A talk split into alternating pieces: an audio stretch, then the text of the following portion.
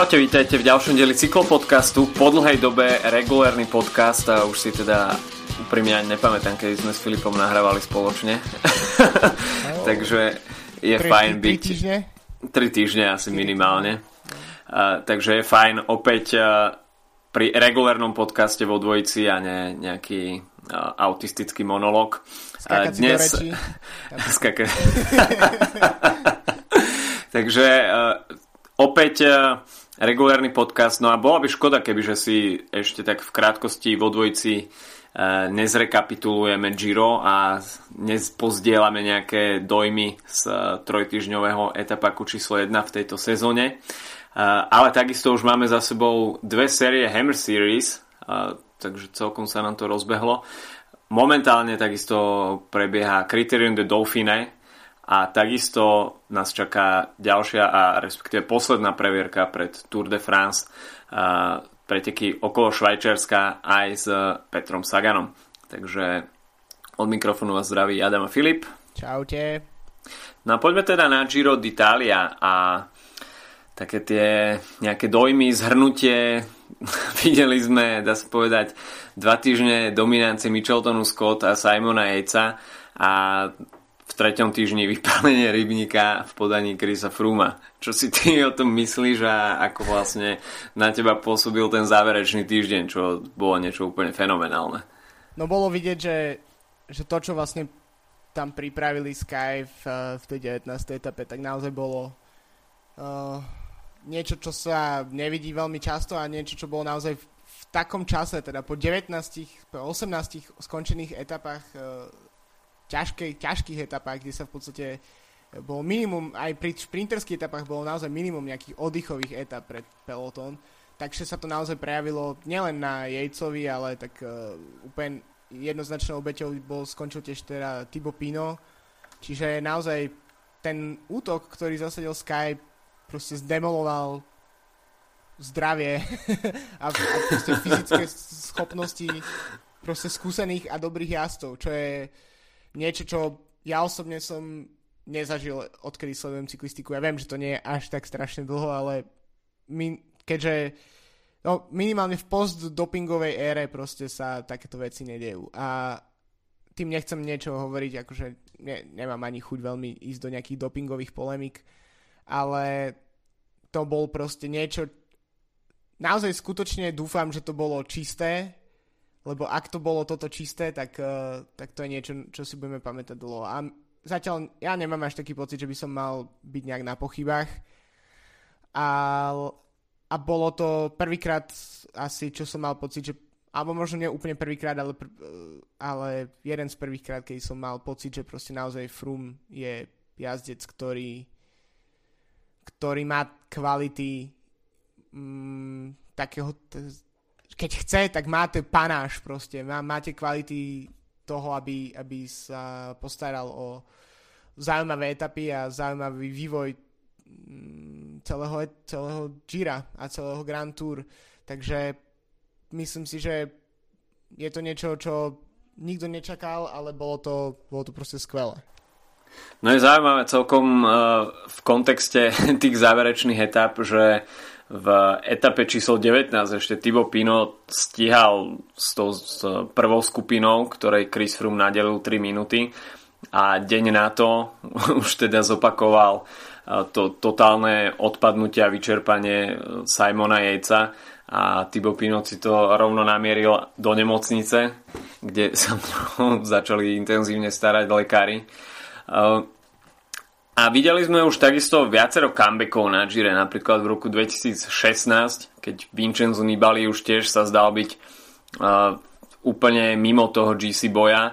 Avšak tam sme videli hrubú chybu uh, Stevena Kruisvajka, avšak uh, tento raz sme nevideli žiadne nejaké technické zaváhanie, respektíve jazdeckú chybu. A Chris Froome si to všetko vybojoval sám, respektíve s pomocou svojho týmu, ktorý tam rozbehol pekelné tempo na kolo del Finestre.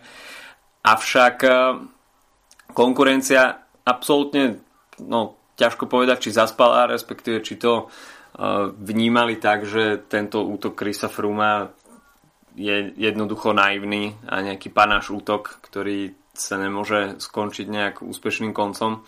Avšak eh, Chris Froome ukázal, že aj 80 km únik eh, cez 3 eh, stúpania sa dá dotiahnuť do cieľa s výťazným koncom a dokonca s trojminútovou nádielkou na svojich najväčších konkurentov. A čo však mňa na tomto prekvapilo, že Sky, vedomí si svojej sily, nechali všetky svoje karty, dá sa povedať, na posledné 2-3 etapy, čo je dosť nevydané u týmu Sky, ktorí radi kontrolujú priebeh e, minimálne od tej druhej polovice. Avšak teraz si to nechali na posledné 3 dni a všetky svoje karty stavili na jednu etapu, čo je tak trošku hazardovanie s trojtyžňovým Grand Tour podnikom a neviem si to úplne celkom vysvetliť, že, že prečo Sky uh, zareagovali takto respektíve či si boli úplne tým istí, že Chris Froome bude gradovať v tom treťom týždni a tá etapa číslo 19 bude tá, kde rozbijú konkurenciu úplne na kusky. Podľa mňa to možno bolo trocha plánované v súvislosti s tým, že proste Froome nebol v top forme, nie na základe nejakého časovania formy, ale skôr možno z tých zdravotných problémov, ktoré sa ukázali po tom páde v Jeruzaleme, že možno boli o niečo vážnejšie, ako sa v médiách tvárili na začiatku. Takže mám pocit, že mm, môže to byť kľudne tak, že proste Frum sa v tom čase dostával do optimálnej nejakej pohody a tak si to jednoducho naplánovali. S tým, že uh, keď si pretekár typu Chris Froome, tak uh, nepotrebuješ si brániť 5. miesto na Giro, nepotrebuješ si brániť ani druhé miesto na Giro, pretože to je niečo, čo Eh, štvornásobný víťaz Tour de France a jednoducho nepotrebuje. To nie je niečo, eh, to nie je ako keby uh, ja neviem, Miguel Ángel López, ktorý nakoniec skončil na treťom mieste, tak je to skvelý úspech a je to niečo, čo si môže naozaj do svojho, vo svojich, neviem, 20 neviem, koľko má 3-4 rokov, 23-4 rokoch dať naozaj proste do, do rámiku, že mám, mám proste pódium z Gira, zatiaľ čo Froome na skonku svojej kariéry po všetkých tých kauzách tak si myslím, že proste mohol spraviť niečo takéto. Uh, rozmýšľal som dnes, konkrétne dnes už teda, neviem, 10 dní po tom, čo sa všetko toto vydarilo, uh, tak uh, som rozmýšľal nad tým, že či by, keby spravil Froome únik na 80 km, došiel by m, prvý do cieľa, zvíťazil by v etape, napriek tomu by nezobral ten rúžový dres Dumolanovi a napríklad Dumolan by ho udržalo nejakých 15-20 sekúnd že či by to vlastne Frumovi prospelo v nejakom z nejakého PR hľadiska, alebo by mu to, alebo by to bolo rovnaké tak ako teraz. Pretože teraz si človek môže povedať, že fakt rešpekt pre takýmto únikom a pre takýmto zvratom okolností, vlastne, ktorý sa udial na Gire. Ale na druhej strane pri tom množstve pochybností, ktoré sa spája s Chrisom Frumom a s týmom Sky v posledných dvoch sezónach, tak uh, to vlastne je ako keby tí, ktorí chcú pochybovať, tak dostali absolútne najviac proste proste toto je olej do ohňa pre tie argumenty. Takže neviem, že vlastne, že či, či by, keby náhodou neskončil Frum druhý, takže či by vlastne nebol väčším výťazom. Z toho určite je tam kus pravdy, pretože Chris Froome mal už pred štartom Gira veľa neprajníkov a priebeh tých prvých dvoch týždňov ich veľmi uspokojoval a myslím si, že aj tá atmosféra pre Tour de France by bola v podaní Chrisa Fruma možno o niečo pokojnejšia, keď ak by uh, na ten rúžový dres nakoniec nedosiahol. Nakoniec uh, Chris Froome vyhral rúžový dres takýmto útokom a takýmto štýlom, ktorý, áno, kto chce pochybovať, môže po tomto solo ataku a solo víťazstve, kde nadelil ostatným 3 minúty pochybovať ešte viac. A určite u časti cyklistickej verejnosti Chris Froome nie je víťazom Giro d'Italia, o čom sa už vyjadrilo aj viacero ex-profikov, napríklad aj Bernard Rinold, ktorý Chrisa Froome zahrabal pod čiernu zem. Avšak, neviem, no Chris Froome štartoval legálne na tomto Gire, podstúpil 21 dopingových kontrol, zatiaľ teda sa neuzrel svetlo sveta žiaden dopingový nález, takže možno považovať jeho víťazstvo za kredibilné a čo k tomu viac dodať. Myslím si, že v týme Sky by bol asi veľký prevar, až by, až by sa našiel nejaký dopingový nález a myslím si, že Dave Brailsford asi e, to by bolo asi jeho posledný klinec do rakvy. Avšak e, nechcem, nechcem, aby sa toto zvrhlo na nejakú polemiku, že, že či Chris Froome áno alebo Chris Froome nie. E, dokázal vyhrať Giro d'Italia. Mne sa ten záverečný týždeň veľmi páčil a pridal tomu trošku, no trošku, trošku dosť drámy po tom dvojtyžňovom monológu Simona Jejca. A veľmi zaujímavé takisto v kontexte tej britskej cyklistiky, keď e, Simon Yates sa javil ako niekto, kto detronuje Chrisa Frooma e, z tej GC dominancie na, na Grand Tour podnikoch. Avšak Chris Froome si tým trpezlivým výkonom nakoniec Simona Jejca dokonale uvaril a Simon Yates teda bude musieť ešte vypiť trošku mliečka, aby, aby Chrisa Fruma dokázal, dokázal ohroziť v tých cel, celých troch týždňoch a nielen prvých dvoch.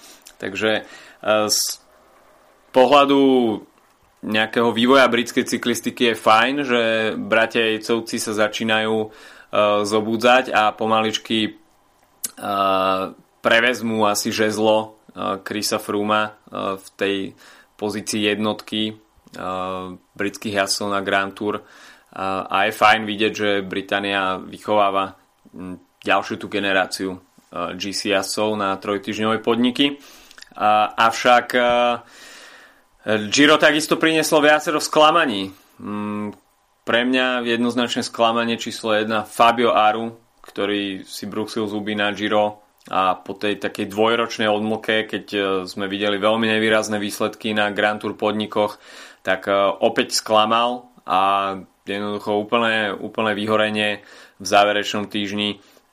A takisto aj Thibaut Pinot, trošku prekvapenie, že sa jednoducho nejak, neviem, či to bolo spojené emočne a takisto vysilenie, ale absolútne nezvládol ten E, to záverečné trojdne nejak podľa predstav. A, takže tá nádej, ktorá sa vkladala do tých jazdcov, dajme tomu v prípade Tibota Pinota, že by konečne mohol reálne zabojovať o ten rúžový dres, tak nakoniec e, to bolo úplné vyhoretie. No a tak sa teda k slovu dostali jazdci, ktorí možno boli trošku podceňovaní a iba braní ako nejaký, nejaké čierne kone, respektíve jasi, ktorí môžu pomýšľať iba na ten biely dres a teda Miguel Angel López a Richard Carapaz, ktorí nakoniec e, boli tou mladou krvou, ktorá bola veľmi pekným oživením Gira. A Tom Dumoulin, tak ten si zajazdil takú, taký ten svoj štandard uh, limitovania strát a nakoniec to stačilo iba na druhé miesto v úvodzovkách iba na druhé miesto, keď vás porazí Chris Froome na Grand Tour, tak asi to nie je úplná hamba. Nie, to mne... Ja si myslím, že čo sa týka tých sklamaní, tak uh, ja by som možno Tibota Pinota, Tibo Pinota nedával úplne do tej kategórie najväčších sklamaní. Ako hovoríš, Fabio Aru určite, možno trocha sklamanie tiež Michael Woods, od ktorého sa trocha čakalo viac, aj keď uh, myslím, že on mal problémy s uh, chorobou. Mm. Uh, takže to je taký, možno, možno tiež uh, po tom víťazstve celkom sklamanie Esteban Chávez, ale ako hovoríš, tak uh, mladá krv Miguel Anke López, o ktoré to možno trocha čakalo, dokonca možno sa od neho čakalo trocha výrazne, výraznejšie Giro, ale Rick, Ricard Carapaz tak rozhodne by som povedal, že dosť veľký objav.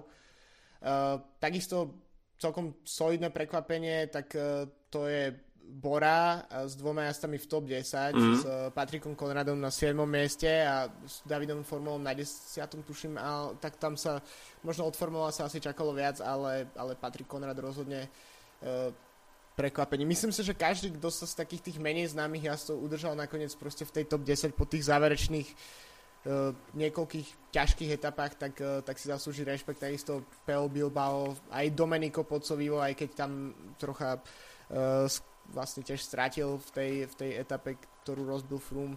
Uh, George Bennett, Samuelman, um, takisto myslím si, že veľmi pozitívne mená pre budúcnosť. Aj keď tam už hovoríme v top 10 o, o strátach, ktoré sa približujú štvrť hodine, mm. takže to už tiež nie je úplne, úplne maličko, ale myslím si, že je to vidieť, že už len to, že nevypadli z tej top 10 v nejakou katastrofálnou etapou typu uh, Esteban Chávez, typu Simon Yates, typu, typu Thibaut Pino, tak, uh, tak je to ukážka toho, že, že to sú jazdci s uh, dosť veľkým potenciálom, špeciálne tá, tí, ktorí sú mladí.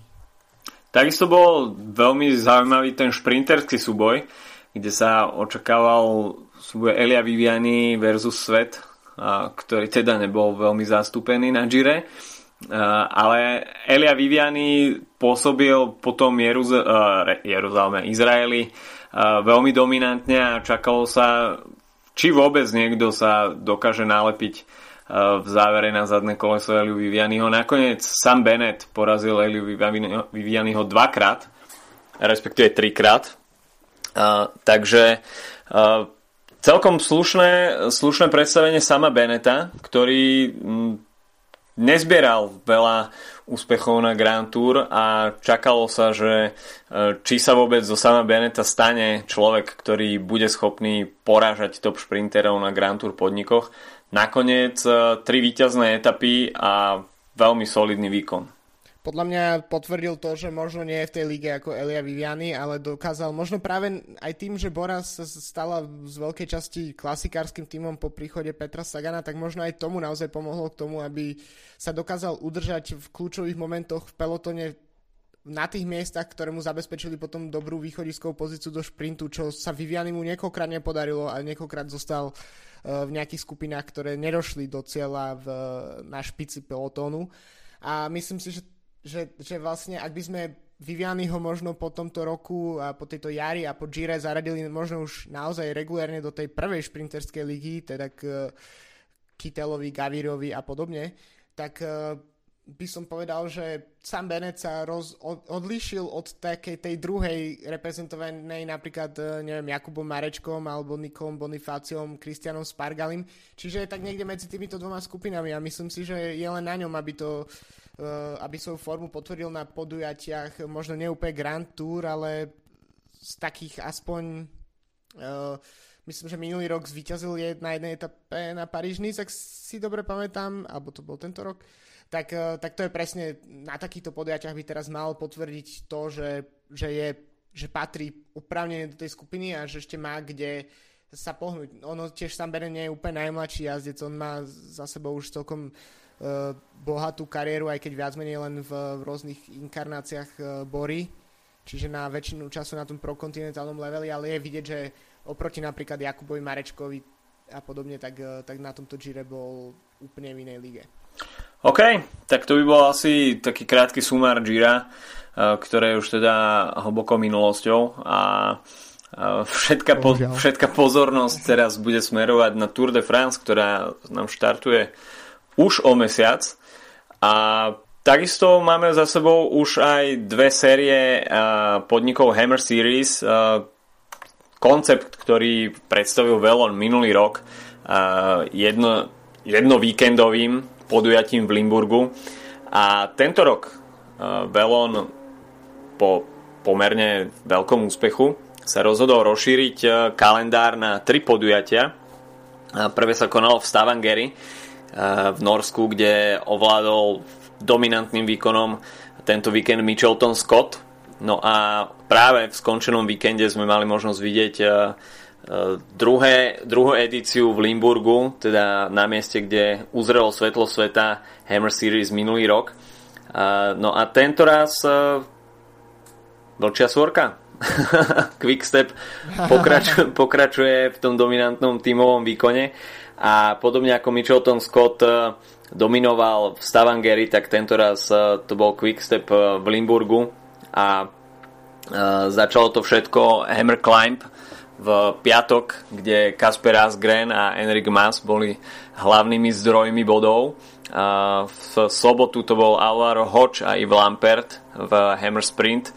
No a včera v Hammer Chase, tak tam sme mali možnosť vidieť to, že Quickstep si ustrážil ten náskok a tým, že je to vlastne tímová stíhačka, takže prvý štartuje vedúci tím a ostatní ich naháňajú. Nikomu sa to nepodarilo a teda petica v zložení Filip Gilbert, Yves Lampert, Alvaro Hodge, Enric Mas a Kasper Asgren sa mohli radovať na cieľovej páske. Veľmi zaujímavý bol súboj o druhé miesto v tej záverečnej časovke, kde sme videli e, súboj BMC týmu Sky a Bory Hansgrohe. No a ako sme si už zvykli teda z minulého roka, tak v prípade tých malých časových rozdielov a dostihnutí superov pred vami sa to zvrhne na takú mini skupinu a veľmi zaujímavý súboj na cieľovej páske, keď vlastne vidíme nejaký šprint menšieho balíka, menšej skupiny na časovkárskych kozách. no, ja som sa musím priznať, že po Gire nejak som sa ešte nedostal späť do formy uh, pozerania cyklistiky, takže ja som zmeškal obi, obidve časti Hammer Series, hoci minimálne tá prvá ma trocha mrzí, keďže sa to jazdil v Stavangeri, kde, čo je mesto, ktoré sa mi osobne veľmi páči. Každopádne uh, ty ako človek, ktorý si to sledoval, máš pocit, že to, tie dva podujatia z Hammer Series nejak uh, naplnili ten uh, celkom slušný hype, ktorý sa minulý rok uh, vlastne pozitívny hype, ktorý sa okolo, okolo tohto podujatia vytvoril minulý rok. Ja si myslím, že určite áno. Mne sa to podujatie veľmi páči. E, je to krátke, 3 dní.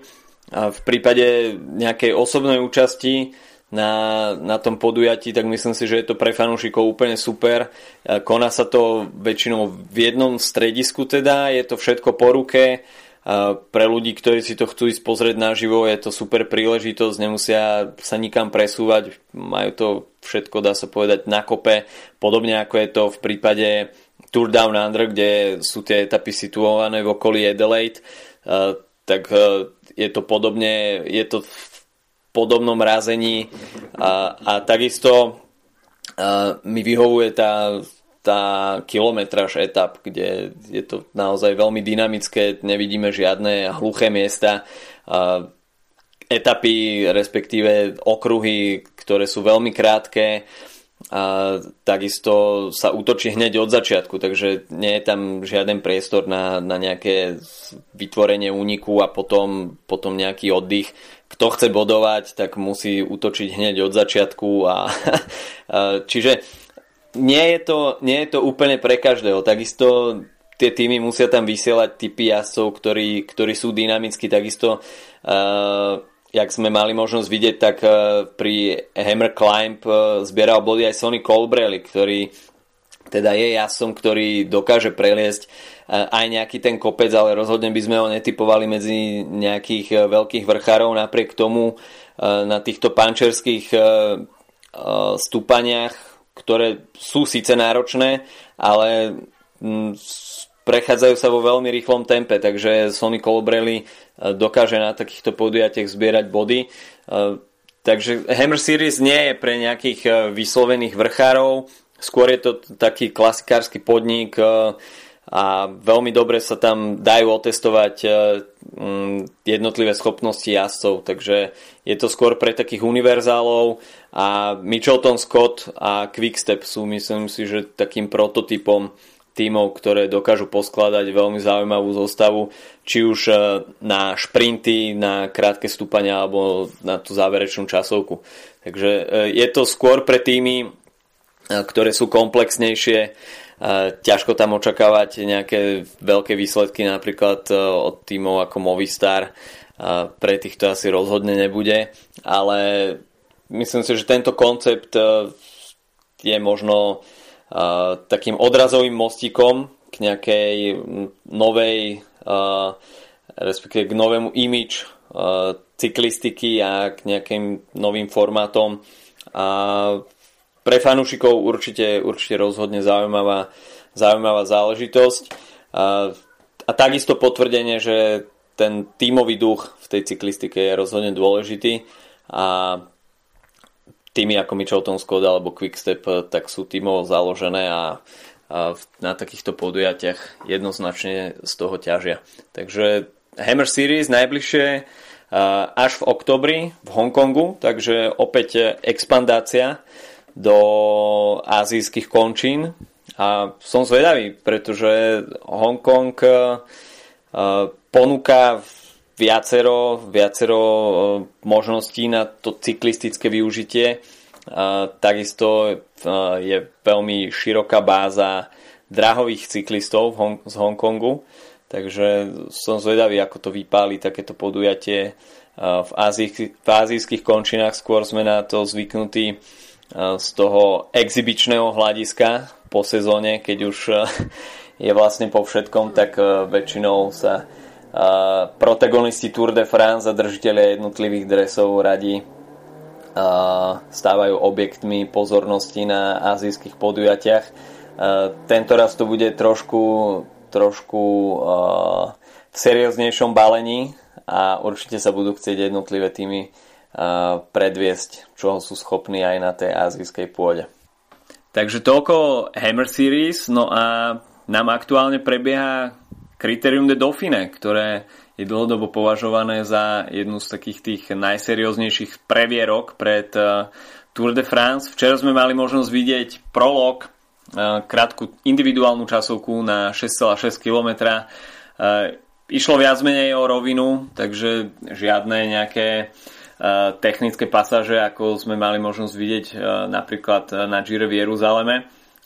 Avšak jemnú paralelu sme tam mohli vidieť a to pád v podobe Geranta Tomasa, ktorý mal pravdepodobne najrychlejšie nohy, avšak ten pád ho stál drahé sekundy, ktoré nakoniec mu v celi chýbali a teda víťazom sa stal Michal Kviatkovský, ktorý v drese polského majstra časovkárskeho e, si o jednu sekundu pripísal víťazstvo pred Josom van Emdenom, ďalším časovkárským špecialistom e, z Holandska. No a tú dominanciu týmu Sky potvrdil tretím miestom Gianni Moscon, ktorý stratil iba, iba 3 sekundy a obliekol sa do bieleho dresu pre najlepšieho jazdca do 25 rokov. Tento rok bude Dauphine viac menej o serióznych kopcoch, no ako tomu už pravidelne býva, ale tento raz to bude e, naozaj veľmi, veľmi kopcovité. No a organizátori sa takisto rozhodli zaradiť do itinerára tímovú časovku, na 35 km, ktorá bude takisto čistá rovina. Mm, takže aj táto záležitosť môže prehovoriť výrazne do boja o celkovej porade a týmy museli prihliadať na tento faktor, že zloženie tímov musí byť orientované aj na to, že strata v tímovej časovke bude rozhodne bolieť a v tých kopcoch uh, už bude veľmi ťažké potom dohaňať nejaké stratené desiatky sekúnd. No to je taký podľa mňa uh, matchball pre Team Sky, pretože iné štandardné týmy, teda iné týmy so štandardne dobrou týmovou časovkou nemajú až taký silný uh, GC tým, napríklad BMC, tak uh, neviem, ktorý z jazdcov, možno Damiano Caruso alebo Brand Bookwalter, Dylan Toons by možno mohli byť ich favoriti na GC, ale to je úplne iná liga ako Geran Tomás a Michal Kviatkovský a podobne. Na druhej strane to môže uškodiť práve týmom ako je, sú Spojené Arabské Emiráty s Danom Martinom alebo možno dokonca aj Bahrajnu Merida s uh, Vincenzom Nibalim. Otázkou je, že um, nakoľko tieto týmy vlastne, alebo takí skúsení borci, ako je napríklad Nibali, alebo uh, neviem ešte koho by som zaradil do tejto skupiny z takých GC jazdcov, tak uh, či majú až takú vlastne, či vlastne potrebujú nejakým spôsobom si vyladiť, či potrebujú iba vyladiť formu pre túr, alebo či naozaj sú hladní po nejakom úspechu na, na takomto podujatí.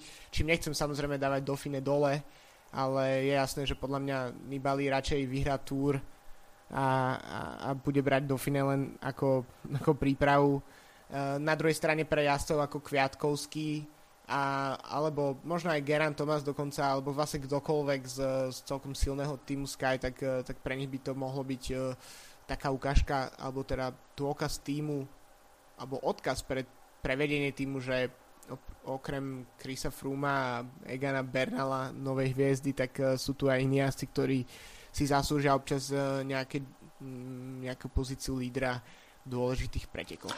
No, Vincenzo Nibali sa už sám vyjadril, že pre neho Dauphine, respektíve výsledok na Dauphine nebude úplne uh, niečo smerodajné a skôr sa sústredí na to, aby mal naozaj gradáciu formy až na Tour de France. Uh, ako si povedal, tak pred tým Sky to môže byť zaujímavé, keďže vidíme tam uh, už tú plejadu super domestikov, ktorí sa črtajú pre Team Sky na Tour de France. No a práve Michal Kviatkovský, Geran Thomas a Gianni by mohli byť uh, tými najväčšími pomocníkmi Krisa Fruma v tom jeho dosiahnutí, respektíve ambícii získať double. Uh, pre ostatných to bude pravdepodobne iba taká nejaká naozaj previerka pred Tour de France a, ťažko očakávať, že by sa asi nejako hrnuli do niečoho bezhlavého. Videli sme to už aj minulý rok, že Jakob Fuglsang nakoniec na kritérium de Dauphine bol najsilnejší a ostatní asi nechcem povedať, že, že neťahali naplno, ale naozaj to Dauphine je iba taký nejaký nástrel. Samozrejme je fajn prísť na Tour de France nejakým výsledkom spred niekoľkých týždňov, avšak nedá sa povedať, že by to bolo niečo úplne smerodajné, že mm, OK, kto nezajazdil dobrý výsledok na, na Dauphine, tak je bez šance na Tour de France. Myslím si, že Daniel Martin, takisto aj Roman Bardet budú strácať v tej tímovej časovke. Naopak uh, Dylan Teuns alebo um, Adam Yates by mohli získať. Takže bude zaujímavé sledovať uh, najmä tú tímovú časovku. Tá by, tá by mohla veľmi napovedať, uh, kto sa bude môcť vôbec pobiť o to celkové víťazstvo. Uh, avšak takisto bude zaujímavé sledovať uh, ten súboj v horách, pretože uh, tie výškové metre sú tam veľmi značné Uh, čaká nás napríklad Col du Mont Noir. Uh, v štvrtej etape takisto piatá etapa bude veľmi ťažká, uh, kde sa bude vlastne po celodňovom oddychu stúpať na Valmorel, čo je HC stúpanie. Potom takisto etapa číslo 6, kde budeme vidieť dva HC kopce, potom jeden kopec z druhej kategórie, no a nakoniec sa bude finišovať na jedničke v La Rosier. No a vôbec sa nepovolí ani v záverečnej etape, kde to celé vyvrcholí a bude mať možnosť vidieť 4 stúpania prvej kategórie. Takže tie výškové metre prídu v tých záverečných etapách a uvidíme, ako sa teda budú doháňať straty z tej etape číslo 3, kde budeme vidieť tímovú časovku. Takisto ale však bude zaujímavé sledovať preteky okolo Švajčiarska, ktoré začínajú už o 5 dní, tak sa mi zdá. No a bude to opäť príležitosť pre Simona Špilaka, ktorý sa nám stáva takým špecialistom na preteky okolo Švajčiarska. Ale takisto aj pre Petra Sagana, ktorý sa stretne s veľmi solidnou šprinterskou konkurenciou No a takisto kopcovitý profil Švajčiarska neprinese tento rok e, nejaké lážo plážo pre šprinterov a budú sa musieť e, veľmi dravo pobiť o prípadné etapové víťazstva. Peter Sagan tam bude mať čo robiť s Alexandrom Kristofom, Arnoldom Demarom, Michaelom Metisom, Andrem Greipelom, Sonny Colbrelim, Fernandom Gaviriom, Johnom Degenkolbom, ale takisto napríklad aj Gregom Van Avermetom v prípade nejakých pančerských dojazdov. E, takže Peter Sagan, hoci je zvyknutý získať na pretekoch okolo Švajčiarska nejaké etapy a spraviť si tým náladu pred Tour de France, tak tento rok to bude mať e, pomerne dosť náročné. Áno, ale tak netreba zabúdať, že Sagan je rekordmanom v počte víťazstiev etapových na okolo Švajčarska, má aj na svojom konte 15. V podstate sú dva etapáky, v ktorých na, naozaj e, v priebehu rokov Sagan dominuje a to, je, to, to sú preteky okolo Kalifornie a okolo Švajčiarska, keďže tento rok v Kalifornii boli na neho tí šprintery uh, príťažkí a v etape, ktorú, ktorú teoreticky mal vyhrať na papieri on, tak sa radoval únik tak uh, myslím si, že si bude chcieť asi trocha pripomenúť tú výťaznú chuť v Švajčiarsku. Predsa len už je to od Rúbe, čo nevyhral nejakú etapu, ak sa nemýlim. Mm-hmm. Uh, takže, takže myslím si, že tam uh, nejaký priestor asi bude. No ako hovoríš, šprinterská konkurencia je silná, ale tak najmä uh, vlastne preteky okolo Švajčiarska tiež výrazne poznačí tímová časovka a tiež uh, individuálna časovka, takže a potom samozrejme 4 uh, e, etapy, alebo respektíve 5 etapov, 5 etap s uh, kopcami, takže myslím si, že tam tie šprinterské zase uh, etapy budú hrať len takú menšiu rolu a rovnako ako Dauphine, tak aj okolo Švajčiarska je proste regulérnym prípravným podujatím pred uh, pre Tour de France vlastne dosť často si to jazdci, tak ako si vyberajú medzi Paríž, Nice a Tirreno Adriatico, tak sa vyberá medzi okolo Švajčiarska a Dauphine. Uh, tento rok mm, by som povedal, že takí tí najväčší hitery, tak uh, špeciálne kvôli mimoriadne silnému Movistaru, tak sú asi Švajčiarsku. Mm. No, Mikel Landa Alejandro Valverde a takisto aj Nairo Quintana sa objavia na švajčarských cestách. A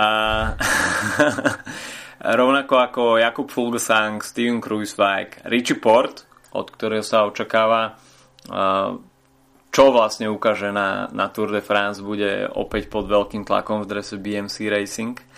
A, takisto Wilko Kelderman, Bauke Molema, dvojica holandských vrchárov, Uh, Rui Košta, ktorý už trikrát vyhral preteky okolo Švajčiarska, uh, alebo napríklad Diego Ulisi by mohol byť zaujímavý v tých uh, prípadných pančerských dojazdoch.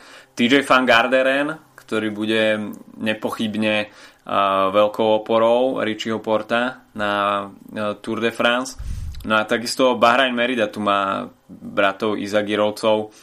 Uh, takisto Team Sky tu má uh, Sergia Ena, Takže uvidíme, e, ten profil je podobný ako, ako na Dauphine, tento raz organizátori e, zvolili veľmi podobný profil a zloženie tých etap. Vidíme tímovú časovku, takisto individuálnu časovku, veľa, veľa kopcov. Dá sa povedať, že v etape číslo 5 uvidíme stúpanie na, na horskom dojazde etapa číslo 6, tak tam bude dvojkombinácia HC stúpaní Furka Pass a takisto Klausen Pass, čo je solidná porcia výškových metrov. No a v etape číslo 7 uvidíme takisto dojazd na Arose. Takže vidíme podobné zloženie etap a ako si už povedal, tak tí väčší hitery sú tento rok asi na Švajčiarsku. Uh, avšak uh, tých hiterov vidíme nielen v tom GC boji, ale takisto aj v tom šprinterskom poli. Uh, takže pre Petra Sagana možnosť získať etapu číslo 2, 3, 4 pri tom optimistickom scenári. Avšak v tej druhej polovici už veľmi, veľmi ťažko. Jedine možno v etape číslo 8, ktorá bude vlastne okruhová v meste Bellinzona, tak tam sa ešte dá spraviť nejaký výsledok avšak etapa číslo 9 už potom bude opäť individuálna časovka. Takže posledné dva nejaké seriózne etapáky pred Tour de France, posledné previerky, spraviť si nejakú náladu a vyladiť tú top formu. Avšak všetko to smeruje až k Tour de France, ktorá štartuje o mesiac. Takže nechcem povedať, že je ešte príliš skoro, avšak tú formu treba asi naladiť a načasovať správne. Takže vo Švečarsko na Dauphine možno očakávať súboj tých hlavných konkurentov na žltý dres mimo Krisa Fruma a Toma Dumulana, ktorí si naordinujú pauzu po Giro d'Italia. Avšak bude to možno aj o jazdcoch toho druhého sledu, napríklad v prípade Švajčiarska Simona Špilaka. Takže Uvidíme. Črta sa nám zaujímavý súboj a najmä tie horské dojazdy budú asi uh, expozeou vatov. Vyzerá to už tak. OK, takže to by bolo od nás na tento týždeň asi všetko. Počujeme sa niekedy v priebehu budúceho týždňa s rekapituláciou Dauphine a takisto aj s prebiehajúcimi pretekmi okolo Švajčiarska. Majte sa zatiaľ pekne. Čau, čau. Čaute.